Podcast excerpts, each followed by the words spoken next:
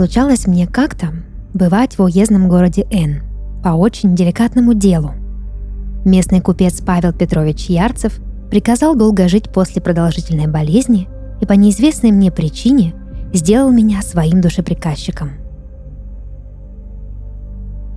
С Павлом Петровичем мы когда-то завели знакомство.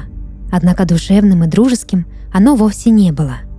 Он тогда бросил на меня свой суровый взгляд, а после очень сухо пожал мне руку. Мы даже словом не обмолвились, но это не помешало ему доверить мне говорить за него после его смерти. Из дома Павла Петровича мне пришла посмертная телеграмма, которую надобно было открыть по приезду в город Н. Причем обязательно в присутствии Стряпчева.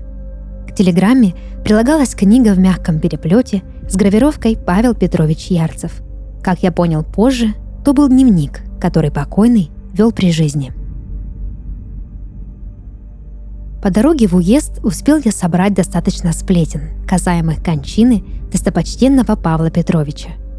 Поговаривали, что несмотря на продолжительную болезнь и лежачее состояние, умер Павел Петрович не в доме и даже не у себя на участке. Тело его было обнаружено на террасе недалеко от усадьбы. Медицинское заключение не установило признаков борьбы или насильственной смерти, но люди в городе были уверены, что в этом деле что-то неладно. В утро моего приезда погода в городе Н была прескверная. Стояла суровая русская зима, серое небо печально смотрело сверху, а пелена тумана покрывала усадьбу, словно саван. В усадьбе меня встретила семья Павла Петровича. Его жена Аглая Федоровна, сын Андрей Павлович и дочь Елена Павловна. Уже с первого взгляда показались они мне людьми необычными. Мрачные и бледные то ли от траура, то ли от неведомой силы. Стояли они на крыльце усадьбы и молча смотрели на меня с пугающим гостеприимством. «Примите мои глубочайшие соболезнования», — сказал я, снимая шляпу перед горюющим семейством. «Добро пожаловать, Николай Алексеевич. Надеюсь, дорога в наш скромный уезд не утомила вас», — ответила Аглая Федоровна и едва заметно улыбнулась мне. — меня пригласили в дом и даже подали завтрак. Похороны Павла Петровича были назначены на обед, а прощание было решено провести в усадьбе в Яблоневом саду, который, по словам Аглаи Федоровны, так любил покойный. Аглая Федоровна была женщиной весьма красивой. Несмотря на свой, как я предположил, преклонный возраст, выглядела она изящно и аристократично, держала осанку, говорила мало – но емко и грамотно. Андрей Павлович Ярцев ни словом со мной не обмолвился, только серьезно смотрел из-под густых бровей, совсем как его отец в день нашей с ним встречи. Елена Павловна, наоборот, была мила и приветлива, полна жизни и энергии, хоть и старалась всячески показать тоску по отцу. Стоило речи зайти хоть о чем-то, что касалось его жизни, она вздыхала и печально произносила «папенька». К моему удивлению, прощаться с Павлом Петровичем никто не пришел, даже священник. Мы вчетвером постояли с полчаса у гроба, сожгли пару свечек, Елена пустила несколько слезинок, а после Аглая Федоровна просила меня об одолжении – сопроводить почившего на кладбище. Сама она поехать не могла, слишком горькой была утрата. Отказаться я не сумел, хоть и видел Павла Петровича всего раз в жизни – Гроб погрузили в карету, и мы двинулись. Молчаливые копачи быстро сделали свою работу, спросили с меня денег, а после исчезли так, словно и не было ничего. И только старый кладбищенский сторож, провожая меня, высказал соболезнования о внезапной кончине достопочтенного Павла Петровича Ярцева –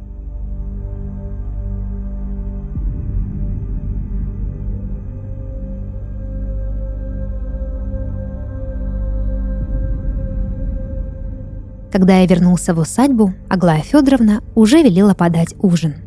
На улице начинало смеркаться, хотя время было еще не позднее. Мы расположились в столовой, и впервые за весь день между нами завязалась беседа. «Вы сами откуда будете, милейший?» – спросила меня Аглая Федоровна. «Да, из столицы», – смущенно ответил я. «И давно вы с папенькой дружите?» – добавила Елена Павловна. «Странное дело, Елена Павловна, но с батюшкой вашим мы виделись всего раз, когда он приезжал в столицу по рабочим делам. Я был польщен, но все же очень удивлен, получив его телеграмму», – рассказал я. «Телеграмму?» – переспросила Аглая Федоровна. «Да, телеграмму. Достопочтенный Павел Петрович, упокой Господь его душу, просил меня быть его душеприказчиком». «И что же сказано в этой телеграмме?» – спросила Аглая Федоровна, внимательно на меня посмотрев. «Не имею чести знать», – ответил я и еще больше смутился. «Как так-то? Душеприказчик, который не знает воли покойного?» – перебила нас Елена Павловна. «Все верно, не знаю. В телеграмме четко было указано «скрыть после похорон по прибытии Стряпчева», – ответил я. Все семейство Ярцевых смотрело на меня с подозрением. На мгновение в столовой воцарилась гробовая тишина. Прервала ее Аглая Федоровна. «Будьте любезны, милейший, вскройте для нас эту телеграмму», – просила она мягко и вежливо. «Простите, Аглая Федоровна, однако не положено», – противился я. «Неужели отказываете безутешной вдове?» – настаивала Аглая Федоровна. «Что такого может быть в той телеграмме, чего не знала бы родная семья Павла Петровича? Как я уже сказал, чести знать не имею. Однако считаю своим долгом выполнить последнюю волю Павла Петровича, какой бы странной она ни казалась. Гордо произнес я и опустил глаза на тарелку, в которой покоилась горячая рулька. Что ж, Николай Алексеевич, ваша преданность покойному Павлу Петровичу достойна восхищения. Обсудим все дела по утру. А сейчас прошу нас извинить, семейный совет, знаете ли», произнесла Аглая Федоровна и снова едва заметно улыбнулась мне. По странному стечению обстоятельств меня разместили в покоях самого Павла Петровича. Несмотря на тревожную атмосферу, жест этот был весьма щедрым, так как комната покойного была, очевидно, лучшей в доме. Я повесил сюртук на спинку кресла, сам уселся на него и решил наконец почитать дневник, который оставил мне Павел Петрович. Среди финансовых заметок, расчетов и мыслей Павла Петровича в дневнике я обнаружил рассказ о личной жизни покойного, в частности, о его семье. Почерк, которым были написаны эти строки, показался мне нервным, словно покойный писал его в бреду или даже страхе. Погружаясь в них глубже и глубже, я сделала открытие, которое поставило весь мой приезд в усадьбу Ярцевых под вопрос –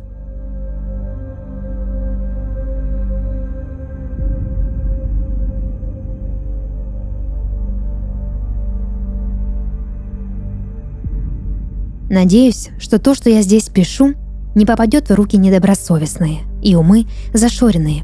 Ведь не будь я сам лично свидетелем странных событий, подумал бы, что спятил. Однако в рассудке своем я абсолютно уверен. Оттого прошу того, кто читает эти слова, верить всему, что сказано. С недавних пор стал замечать я, что дом мой больше мне одному не принадлежит. Нечистая сила поселилась здесь и мучает меня, призывая к образу моих любимых.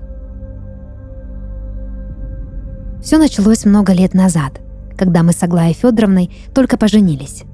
Бабка моя была против переезда в усадьбу. Она все твердила «Одумайся, Павлуша, не вези семью в этот дом. Проклята земля эта. Ступишь раз и уже не найдешь покоя». Тогда я не придал значения ее словам. Думал, по природе своей все старухи суеверные. Но после переезда стали происходить в доме странные вещи. В то время мы с Аглаей Федоровной ждали сына, но он отдал Богу душу прямо в утробе, так и не увидев свет. Аглая Федоровна долго скорбела, плакала ночами, да все звала «Андрюша, мой милый, Андрюша». Ходила она к священнику, увлекалась шитьем и музыкой, но все равно ночами звала и звала Андрюшу. Спустя время горе улеглось, да слегка позабылось. Бог послал нам дочку, да такую чудесную, красивую, веселую. Аглая Федоровна снова расцвела и полюбила жизнь. Но забрала малышку чехотка. И снова жена моя ушла в траур, забросив все, что когда-то приносило ей радость. Снова лились слезы, и в ночи звучали имена – Андрюша, Елена. Через год после этого Аглая Федоровна полезла в петлю. Так схоронил я всю свою семью и остался в проклятой усадьбе совсем один. Но не прошло и года, как по ночам я стал слышать странные звуки и видеть мрачные видения.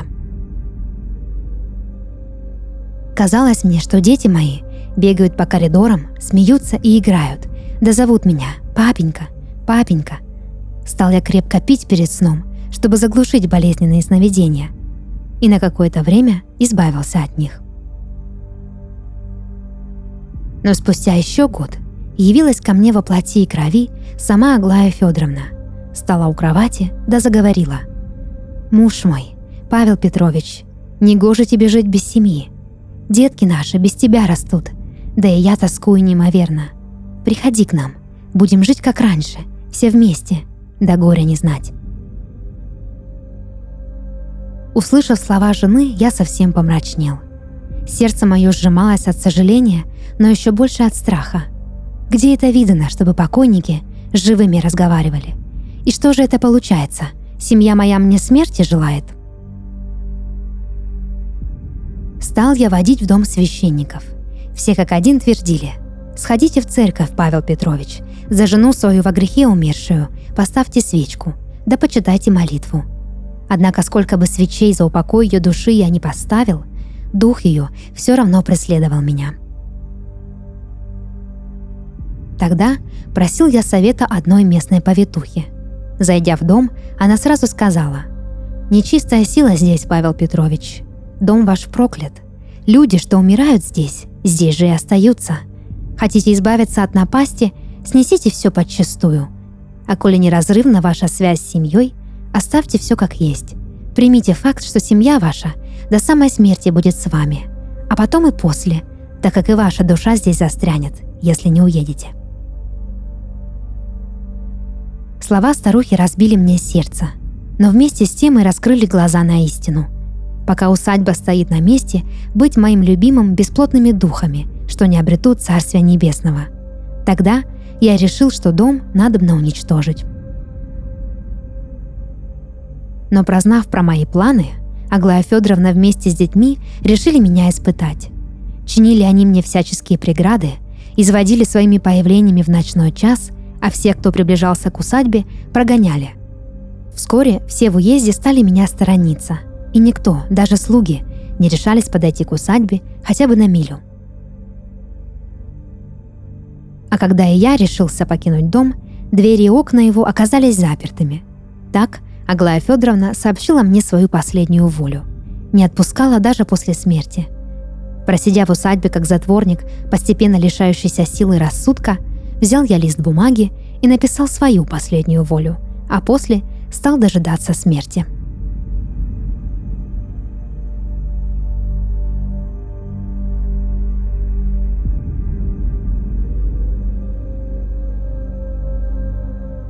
На этом моменте рассказ Павла Петровича оборвался. По спине моей бежали мурашки, а волосы на голове вставали дыбом. Как может быть, что семейство Ярцевых уже давно представилось? Ведь я видел их воплоти всего пару часов назад. Чтобы удостовериться в здравом рассудке Павла Петровича, бросился я к своей сумке, в котором ждала своего часа его телеграмма. Вскрыв ее, я прочитал. «После смерти моей Усадьбу надобно сравнять с землей, а коли не получится, сжечь дотла.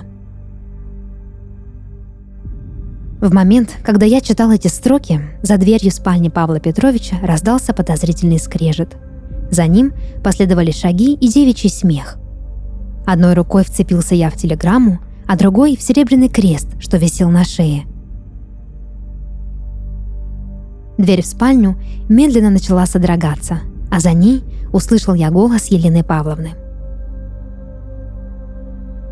«Николай Алексеевич, негоже вам вмешиваться в дела семейные», — говорила она. «Откройте дверь, и мы решим, что делать с нашей маленькой проблемой». Схватив сюртук, бросился я к окну. Отворив его, я выпрыгнул на улицу в объятия холодной ночи и побежал к амбару, в котором надеялся найти хоть что-то, что помогло бы мне не только исполнить волю покойного Павла Петровича, но и спасти свою собственную жизнь. К моему счастью, там я нашел керосин и большую коробку спичек. Все это время в усадьбе я слышал голос Елены Павловны и Аглаи Федоровны, что искали меня, звали и требовали явиться к ним. Долго бежал я навстречу темноте по извилистым улочкам уездного города Н, пока дорогу мне освещала яркое зарево, пылающее в огне усадьбы Ярцевых. На утро Стряпчий явился в усадьбу так же, как и я, по просьбе покойного Павла Петровича. Но вместо проклятого дома нашел он лишь обугленный остов, дымящийся в гробовой тишине –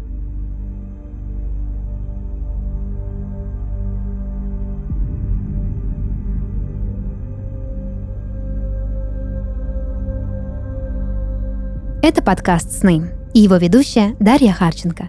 Сегодня я читала рассказ, написанный на основе сна Владимира Гущенко из города Ставрополь. Если вы хотите, чтобы ваш сон прозвучал в подкасте, присылайте его к нам на почту. Ссылка в описании. До новых встреч и сладких снов!